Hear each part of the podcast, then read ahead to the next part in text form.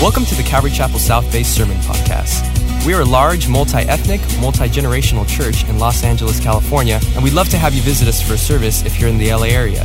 Visit ccsouthbay.org to learn more about us and to find out service times. If you have any questions, shoot us an email at hello at ccsouthbay.org. Enjoy today's sermon, and we hope to see you at church soon.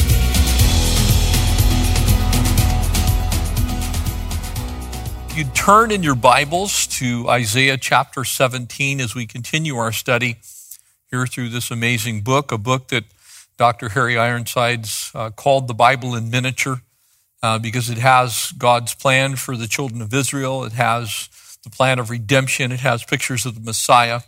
And so tonight we continue with these woes that have been passed down to the nations that surround uh, national Israel. And tonight a very, very unique and a very specific uh, prophecy that regards the nation Syria and its capital Damascus, and a very specific thing that's been said about that capital uh, that one day will be turned to a ruinous heap. And so before we read the Word of God, let's pray. And we'll pray for our president and for our governor and for those here in LA County who are making these tough decisions during this time. So, would you join me in prayer? And then we'll read the word together. Father, we thank you for our leaders. Lord, your word commands us that we ought always to pray for those uh, who govern us. And so we do that tonight. We pray for Mayor Garcetti and the city council here in Los Angeles, the board of supervisors. We pray for our governor and our state senate and for our president, our Congress. Uh, Lord, those that are making the tough choices, for those in the CDC uh, that are trying to figure this whole thing out and come up with a cure, and at the same time give us good guidance about what we ought to be doing at this time. We pray for those affected by the pandemic, those that have gotten sick, maybe those that have lost loved ones that haven't been able to really grieve properly because uh, they haven't even been able to hold a proper memorial service. And so, God, we ask that you would bring a swift end to this pandemic. Um, we ask that you would do great and mighty things, miraculous things. Lord, give wisdom to men. And Lord, as we open your word, we again trust you. We believe that you are a God who loves us. And so as we study your word, would you strengthen us to receive what it says, encourage us by it, help us to know that you do know what's going to happen, both today and also in the future. And bless us now as we study your word in Jesus' name. Amen. Isaiah 17 and verse 1. The burden against Damascus, verse 1 says, Behold, Damascus will cease from being a city, and it will be a ruinous. And that word ruinous is interesting in the Hebrew because it means literally annihilated heap, destroyed to such a, a, a place that it is no longer existent. Uh, and we'll dig into this with some great detail in our study tonight. The cities of Aroer are forsaken, and that is the, the region of Moab, so modern day Jordan. So this is speaking forth both the present time in Isaiah's day, looking towards that time when Assyria would come into the land of Abraham, Isaac, and Jacob, would take captive the northern kingdom, Ephraim, also known as Israel, and would attempt to attack and take Judah, the southern kingdom, but would fail at that. Judah will be not only spared, but miraculously spared, and we'll see that as we continue here in the book of Isaiah. For they are forsaken and they will be for flocks. In other words, they're going to be scattered in essence, like people who would wander uh, in that region, like they still do today in parts of Jordan, parts of Israel, parts of what is called uh, the Palestinian territories and certainly parts of Lebanon and Syria uh, that we would call those who are Bedouins or those who are, don't have an actual place to live but move from place to place, which lie down uh, and no one will make them afraid. Uh, the fortress will also cease from Ephraim. And remember during this time that there are actually two fortified cities uh, that are the capitals of Ephraim. One is Shechem, and one at Dan. So one in the very north and one near the southern border of the northern kingdom in Shechem, not too terribly far uh, from the city of Jerusalem. And so the kingdom from Damascus and the remnant of Syria and they will be as for the glory of the children of Israel, says the Lord of hosts. And now notice again, turn your attention to this phrase. We'll see it multiple times in this passage.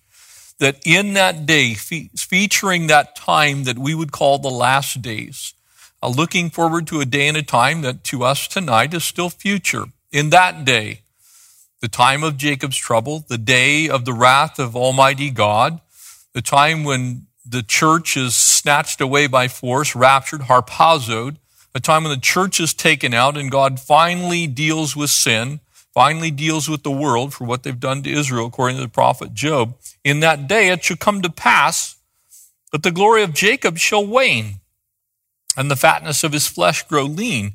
In other words, it will be a tough time in Israel. And it shall be as when the harvester gathers grain and reaps the heads of his, with his arm. And it shall be as he who gathers those heads of grain in the valley of Rephaim, and yet gleaning grapes will be left in it, like the shaking of an olive tree. Two, three olives at the top uttermost and outermost bough four or five of its most fruitful branches, says the Lord God of Israel. And so notice here that it's speaking very specifically of national Israel. It's not speaking of the church. Uh, it's not speaking of you and I as believers in Christ Jesus. It's speaking very specifically of Israel. And we're going to see that throughout the remainder of this chapter uh, as we continue down through verse 14. And then we're going to elucidate what's being said here the Lord God of Israel. For in that day, again, we see that phrase, a man will look to his maker and his eyes will have respect for the Holy One of Israel. He will not look to the altars, to the works of his hands. He will not respect what his fingers has made, nor the wooden images of the incense altars. For in that day his strong cities will be forsaken. The bough and the uttermost branch which was left because of the children of Israel, and there will be desolation because you have forgotten the God of your salvation, and you have not been mindful of the rock of your stronghold, and therefore you will plant pleasant plants and set out foreign seedlings. For in that day, again, same phrase, you will make your plant grow, and in the morning you'll make your seed flourish but the harvest will be a heap of ruins. In the day of grief and in desperate sorrow, woe to the multitude of people who make a noise like the roar of the seas, to the rushing of nations, and make a rushing like the rushing of mighty waters, and the nations will rush like the rushing of mighty waters, and God will rebuke them, and they will flee far away and be chased like chaff of the mountains before the wind, like the rolling thing before the whirlwind. Behold, even at eventide there will be trouble. And before the morning, he is no more. This is the portion of those who plunder us, the lot of those who rob us. An interesting prophecy regarding national Syria, the country that we today call Syria, and its capital, Damascus. Notice it is focused clearly the burden of Damascus. It's going to be taken away. And as Isaiah kind of turns this passage towards Damascus, he obviously still has in view the impending Assyrian invasion, which will happen and the northern kingdom of Israel will be confederated together in a, in a loose group, an alliance, a political alliance, if you will, with their two capital cities in Shechem and in Dan. And they're going to try and withstand this onslaught of the Assyrian army. Um, they're, they're going to confederate together, if you will. In other words, pull together as one and try and make a confederated army to come together, but it's going to be completely useless it will not stop the Assyrian invasion. Matter of fact, the Assyrians will not only come and take, they will absolutely uh, come into the land and they'll come through Damascus in doing so. But the question becomes did the Assyrian army actually destroy Damascus?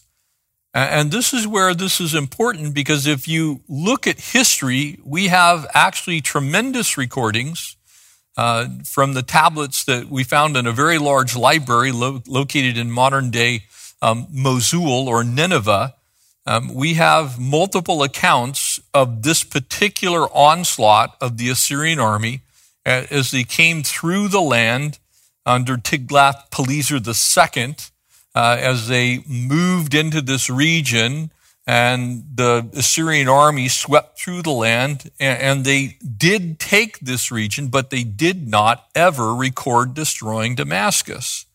And so because that has never happened, and because if you wanted to go do a Google search right now, world's oldest continuous inhabited cities, at the top of most of those lists is going to be the city of Damascus. And by some accounts, the city of Damascus has been, uh, if you happen to believe that there's been such a time in human history, uh, some accounts it says it's been inhabited for 11,000 years, but the most common uh, would be at least 4,500 years of continuously being inhabited as a city. Never left as a ruin, always having some people in it. And so when this prophecy is made, this puts this in a spot to where we can identify it on a timeline of what Isaiah was seeing and why he was seeing it. Because though there are some well respected biblical scholars who would probably disagree with the assertions that I'm making here, and, and, they would say, yeah, well, it was destroyed and it really wasn't a city. And, and all of that, uh, from a certain perspective, would be true. But the city itself has never been destroyed. It's why some of the oldest buildings uh, that have been inhabited for a long period of time exist anywhere in the world exist uh, in Damascus, Syria. And interestingly enough, Syria has taken the world stage, especially in the last 10 years or so, as perhaps the greatest archenemy of the nation Israel.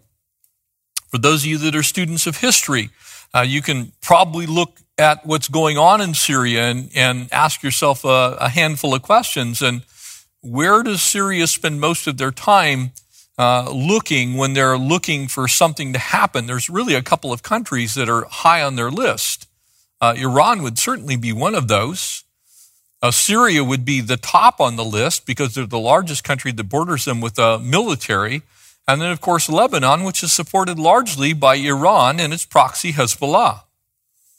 And so Syria then becomes this kind of center of controversy uh, that if you look back on what's happened, especially over the last maybe 10 to 15 years, Israel has continuously been forced to fly sorties with F 15s and F 16s over Syria and bomb targets where the Iranian Revolutionary Guard, the Al Quds Force, Muslim Brotherhood, ISIS, ISIL, whatever you would like to call that group of people, the Muslim Brotherhood, uh, have all been staging weapons. And in fact, in 19, in 2008, uh, the Israeli Air Defense Forces flew a raid deep into Syrian territory and blew up what has now been come to know and become to known as a uh, nuclear reactor that was under construction that was funded and technologically uh, put together by the North Koreans and aided by the Iranians. And so there is a reason that I believe this prophecy lies unfulfilled because it is coming in the future and it may not be the too distant future. So when I look back through history, the only reference that I find to really the city of Damascus in, in the period of, say, 2,000 or 2,500 years before the coming of Christ, that the city was ever uh, close to decimated was in 732 by Tiglath-Pileser. And he actually says he doesn't destroy the city. And so Damascus has been there. Damascus is certainly in the midst of what's going on in the Middle East today. Damascus still is, on the center. And Damascus, strangely enough, uh, when you look on a map, people think of Damascus, Syria, and Jerusalem and Israel, and they think of these two countries, or they think of Lebanon and, and its capital, Beirut, or maybe you think of Amman, Jordan. Uh, perhaps you're thinking of Cairo, and just like this must be massive. These are, these are these are countries. But if you look on a map, as the crow flies from the Golan Heights in northern Israel, if you were to fly in a straight line to Damascus, it's only about 60 kilometers. It's less than 40 miles. And so it is very close to the border of Israel. And so, though the Jewish people are called occupiers and the world still says that the Golan Heights uh, actually belongs to Syria, uh, it belongs to Israel because it was given to them by God. That is the land of Abraham, Isaac, and Jacob.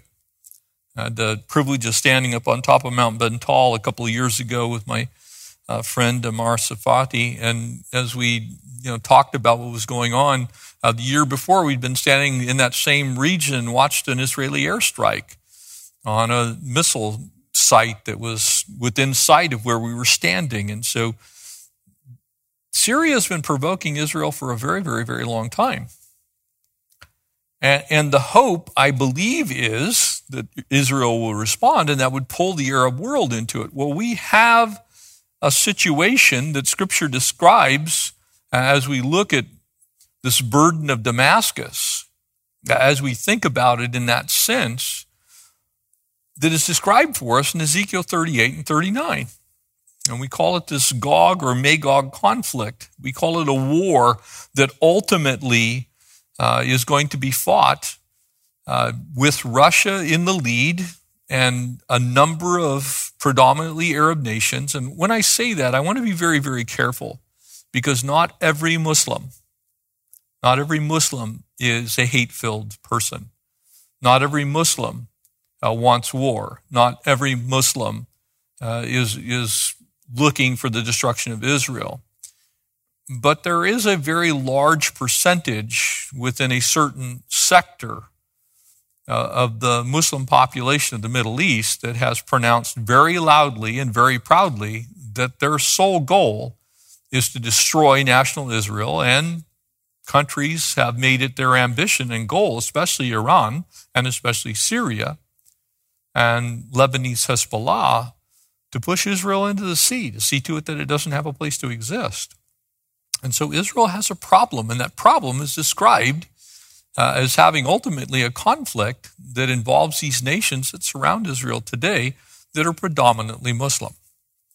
And so, what do we see when we look at Syria today, as we look more closely? Uh, as you look at the forces that are in the region, Hamas, the PLO, the Muslim Brotherhood, Islamic Jihad, all kind of operating under the blind eye uh, of the president of Syria, Bashar al Assad. Assad has bombed his own people. He's used chemical weapons on his own people. Uh, he is no friend to Israel. And the problem is, is he doesn't have the technology, doesn't have the weaponry uh, to, to fight Israel on his own, so he's enlisted the help of the Russians.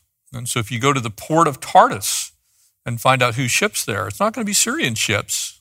It isn't the Syrian Navy, it's the Russian Navy. moved out of the Black Sea and into the port of Tartus.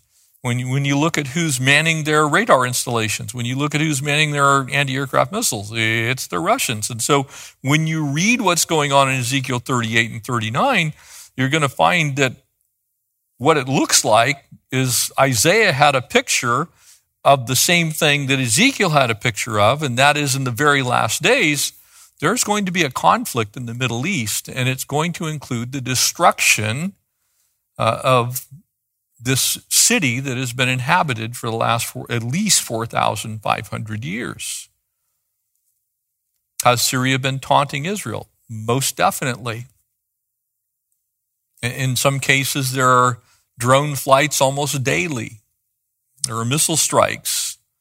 If you travel in with us to the northern uh, portions of Israel, when you get into the Golan Heights, when you get to the northern end of the Hula Valley, which uh, abuts Lebanon, I've, I've driven right up to, we took our tour buses to within 100 yards of the border of Lebanon. We're looking at the buildings all pockmarked with bullets or still burned out tanks and all those types of things from the 1980s, 1990s uh, the various incursions that happened uh, where Israel's had to defend their northern border. So bad is the conflict in that region that tonight, uh, if you build a home in the northern portions of Israel, you have to build it with a safe room, a bomb proof room, because of the volatility of that region of the world. And so there's a reason that Isaiah looks forward into the future and said, one day Damascus is going to be made a ruinous heap. And so the question becomes for us when will that happen? And I happen to think it is during the Gog Magog conflict. Not so much the tribulation itself or at the Battle of Armageddon. It certainly won't happen in the millennial reign of Christ, but in the run up to those events.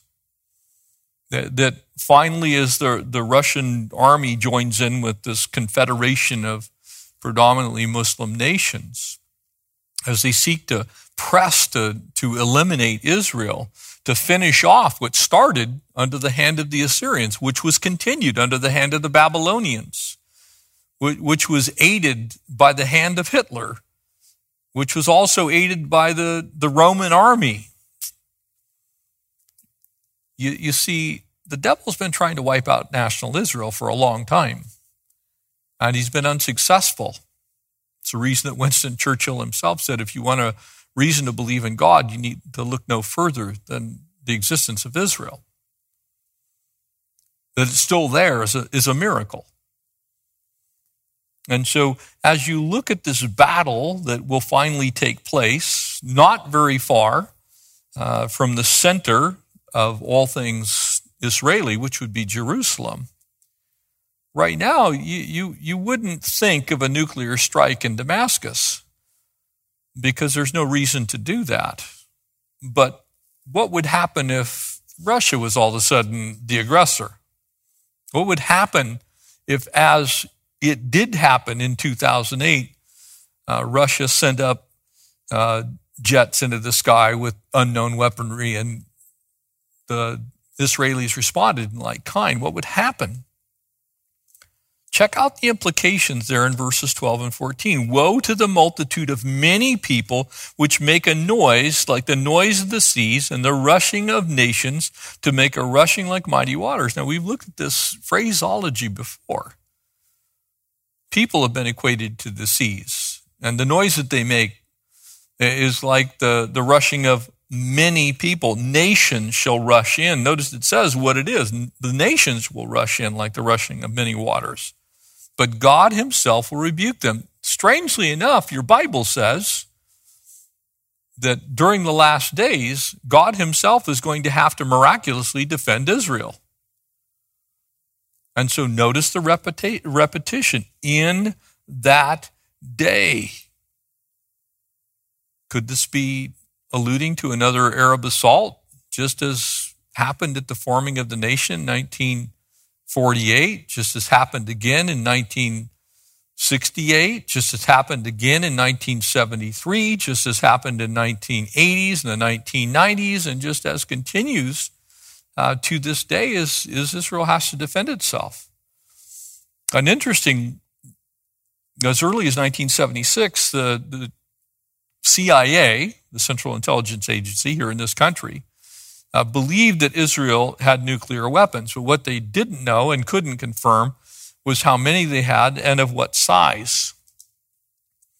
By 2002, we figured out that Israel uh, has been manufacturing their own nuclear weapons. They possess some place between 75 and 200 of them, each of them in the multiple megaton range. Why would a country that is one third the size of San Bernardino County to the east of us need those kinds of numbers of nuclear weapons unless they were going to have to de- defend themselves on all borders, unless they were going to have to do something drastic. And in fact, during the 1967 war, Israel initiated what was then known as the Samson option. I believe it's still called the same thing today and that's basically Israel's nuclear deterrence strategy. And they, in fact, did put jets in the air uh, with nuclear weapons, fearing that they were going to lose the Six Day War. And believing that they were about to be exterminated, uh, they put those jets in the air. Now, notice that it says in one evening until the next morning, there in verse 14, this decisive victory where Damascus is annihilated happens. I believe the only way that can happen is, is a nuclear weapon. Damascus is a large city. And the only way it could be completely annihilated uh, is something that could annihilate an entire city. And when you add in the caveat that it has to be overnight, it almost assuredly uh, looks like there's going to be another war in that region where Israel is going to have to defend itself, likely with nuclear weapons. And it's one of the reasons as we've kind of watched what's happened in the Middle East over the last couple of decades, especially, but certainly in the last 10 or 15 years, as Hezbollah, which is really an arm of the Iranian Revolutionary Guard, uh, as they've been armed by Iran, as Syria has gotten technology from both Russia, North Korea, and Iran, as we've seen those nations rise up around Israel, uh, they now have technology and they now have weaponry uh, that's going to leave Israel very little chance to defend themselves, save very extreme measures. Now, why would that be necessary? Because the whole world wants Israel to give up more of their land. They don't have any land. They can't give up any more land for peace. There's no land to give.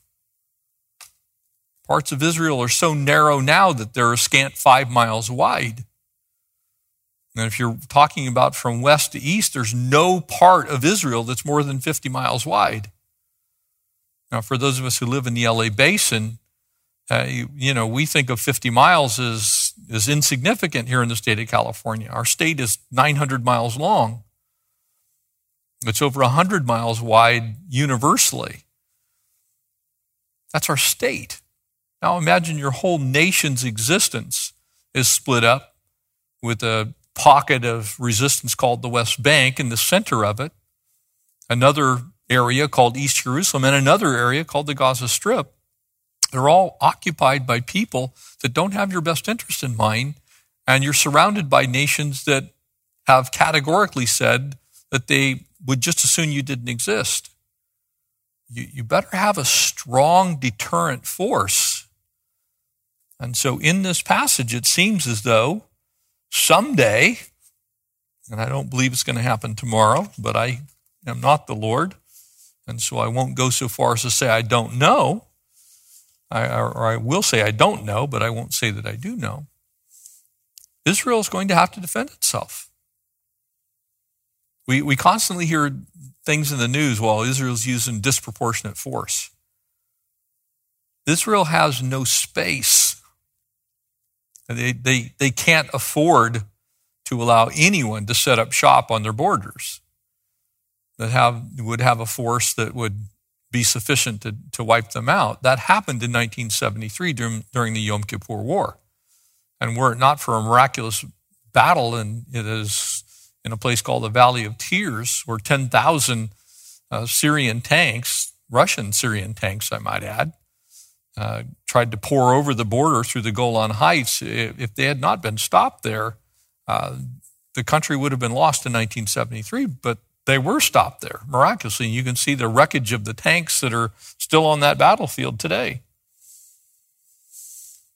So, when will this happen? Mm, it may not be too distant in the future. If Iran keeps pursuing nuclear weapons, if Bashar al Assad continues to support Hezbollah by giving them ground and military uh, installations to occupy? We don't know. But the fact of the matter is, the stage is set. And so, after Damascus is gone, what's next on God's prophetic plan? Well, what's next on God's prophetic plan is found there in Revelations chapter 6 to 19. And so, this timing of the destruction of Damascus, though that itself may happen before the church is raptured out, it's possible. Certainly, once it's happened, the church is not long for this earth. Because what will unfold next will undoubtedly be the rise of the Antichrist and ultimately this battle that will happen at the end that we call the Battle of Armageddon. So keep your eyes on Israel, keep your eyes on Iran, keep your eyes on Syria. It's true, the Assyrians came and they took the northern tribes out, but they never conquered Judah. And in fact, as we look at this passage in light of the totality of Scripture, uh, the Assyrians did trample Damascus. but they didn't completely destroy it. And so it leaves this particular piece of prophetic information unfulfilled at this point in time. And so, to that end, what happened with Assyria was kind of small potatoes. Assyria marches, they do their worst. The Assyrians were extremely cruel. Uh, they did things like impale people and put them on the sides of the roads just as a warning to those that uh, would come and try and fight against them. And so you can kind of see how these phrases like people would be left like the gleanings of an olive tree, there'd just be a handful of people left. That the Assyrians did that. And in fact, they populated the northern kingdom, if you will, uh, with their own offspring that we come to know as the Samaritans, largely half Jewish, half Assyrian. The Jewish men were wiped out. The record of history, uh, these cities that were laid siege to, uh, nobody wanted to face the Assyrians, just like no one wanted to face the Romans. They did horrible things, gouged out eyes, pulled out tongues, all kinds of atrocities. And there's an interesting thing that is found in one of those very popular books of the Bible for Sunday school, and that's the story of Jonah. Jonah was told to go preach to Nineveh, the capital city of the Assyrians. And he refused to do it. Look, I'm not going. I, I refuse to go. And Jonah tells us why. Because he did not want them to find God's favor. In other words, he didn't want them to repent. And in fact, at the end of the book of Jonah, if you read that little tiny four chapter book, the, the reason is given why God spares them. He doesn't spare them for the sake of the Assyrian armies and the warriors and, and everyone else. God actually did spare the Assyrians in that sense. He spared them, scripture says, because the 120,000 little children in that city that are so small that they did not know what their right hand was doing nor their left. And so God takes care of the innocent, and God will take care of the innocent in these countries that will ultimately come against the Jewish people. And just as if this were to happen in the near future, there would undoubtedly be catastrophic death tolls. But as you look at what's going on in the world right now, uh, we're being we're seeing the stage set for these types of things because the world, the whole world is on edge right now. Our city's on edge. People are looking for answers, and the answer is found in the grace of God. So this whole plan, as you can see, kind of begins to fit together. Assyria is getting ready to move against Moab. So in Isaiah's time, these things that are mentioned here in the first part of this chapter, they're going to happen. The cities that are in Moab are going to be taken. The northern kingdom, they're going to be taken. But that invasion was just simply a preview of that phrase, in that day. A man will look to his maker. You, you see, there's going to come a point in time when the children of Israel are going to see their Maker. They're going to understand that, that Jesus Christ is the way and the truth and the life, and no one comes to the Father but by Him. They will, as Zechariah declares, mourn the one whom they pierced. They will come to faith, as Paul said, as a people, that all Israel will one day be saved. And the run up to that, the lead up to that, is this little prophetic foregleam here in Isaiah 17, where God's word declares that the city of Damascus, which stands today and has stood since well before Isaiah wrote these words, the better part of 2,000 years before Isaiah wrote these words. The Assyrians kind of picture the, the armies of the tribulation. They're going to be massive. They're going to be gathered together in the valley of Jehoshaphat and in the valley called Megiddo or the valley of Jezreel, the plains of Esdraelon. And so as that army gathers to come against Israel one last time, God steps into that scene and Jesus himself comes back and slays them with a sword that comes out of his mouth with the fire from his eyes. And he says, look, did I not come, no one would survive but the Lord will come and the Lord will prevail. because the story that's in this particular passage is the same story that's going to happen during the time that we call the tribulation, and that is God always wins. God never loses. He always wins. God's going to wipe out the Assyrians. We're going to see that as we move through the book of Isaiah. And he's going to do it in miraculous fashion. It's not going to be left. And, and as the Assyrians came and conquered, basically he's saying, look, they're not going to conquer Judah. And he's telling the Jewish people, don't worry about it. You're, you're not going to have to fight this battle. Notice the end of this chapter the nations will rush like the rushing of many waters, but God will rebuke them and they'll flee away. They'll be chased like chaff of the mountains before the wind. If you go up on top of a mountain and you have wheat and you're trying to separate the chaff, when you throw your wheat up in the air to separate the, the hull, the kernel, and the chaff, that chaff blows away to a place you'll never find it because you're on the top of a mountain. It goes further than if you were on flat ground. God's basically saying, look, I will blow them so far away, nobody will find them. Israel's enemies will one day be defeated. Like the rolling thing before the whirlwind. In other words, just like a tumbleweed. If you've been here in Southern California for long enough to remember we had a lot of open space. You remember the tumbleweeds used to pile up along the freeway fences as they blow through a field like a rolling thing. They would just be blown away. And behold, before evening, before eventide, trouble. Before the morning, the enemies of Israel will be no more, for this is the portion of those who plunder us. The us is Israel, national Israel. And the lot of those who rob us, that us is national Israel. That's why it's a dangerous thing to come against the apple of God's eye, the nation Israel.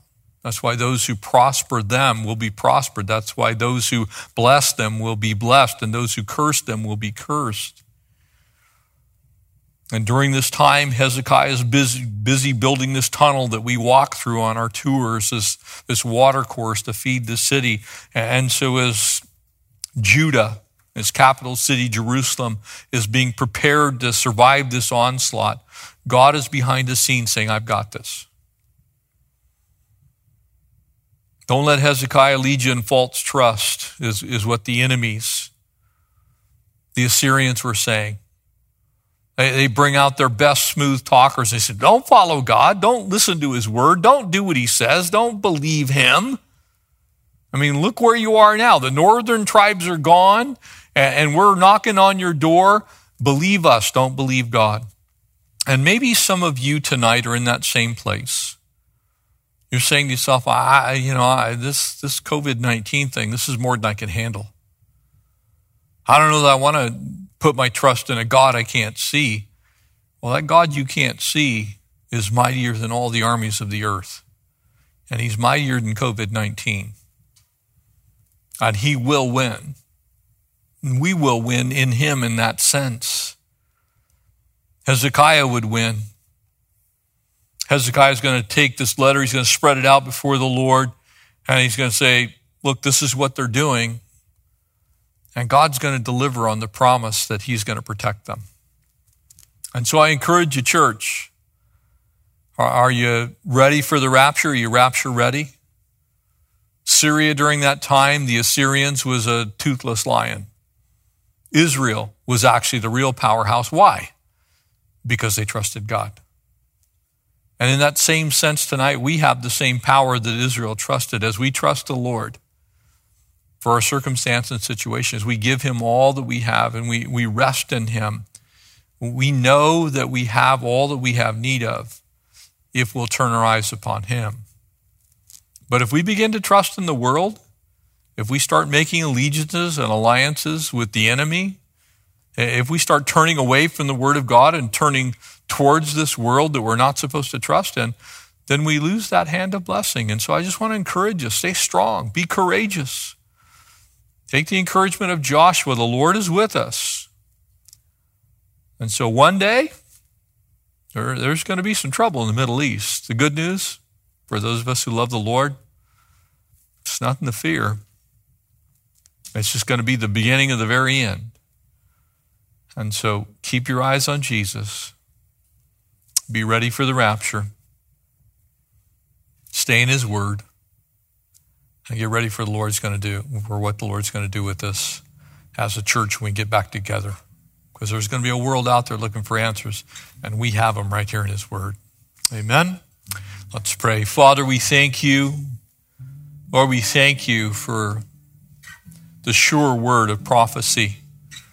And Lord, we believe these words are true that in that day, though the world's going to rise up against your people, Israel, you're going to defend them. That no matter what Bashar al Assad is planning, and whether he's backed by the Russians and the Iranians and the Lebanese army and Egypt and Iraq, it won't prevail because the strong hand of our God is for that tiny little nation and for us as people.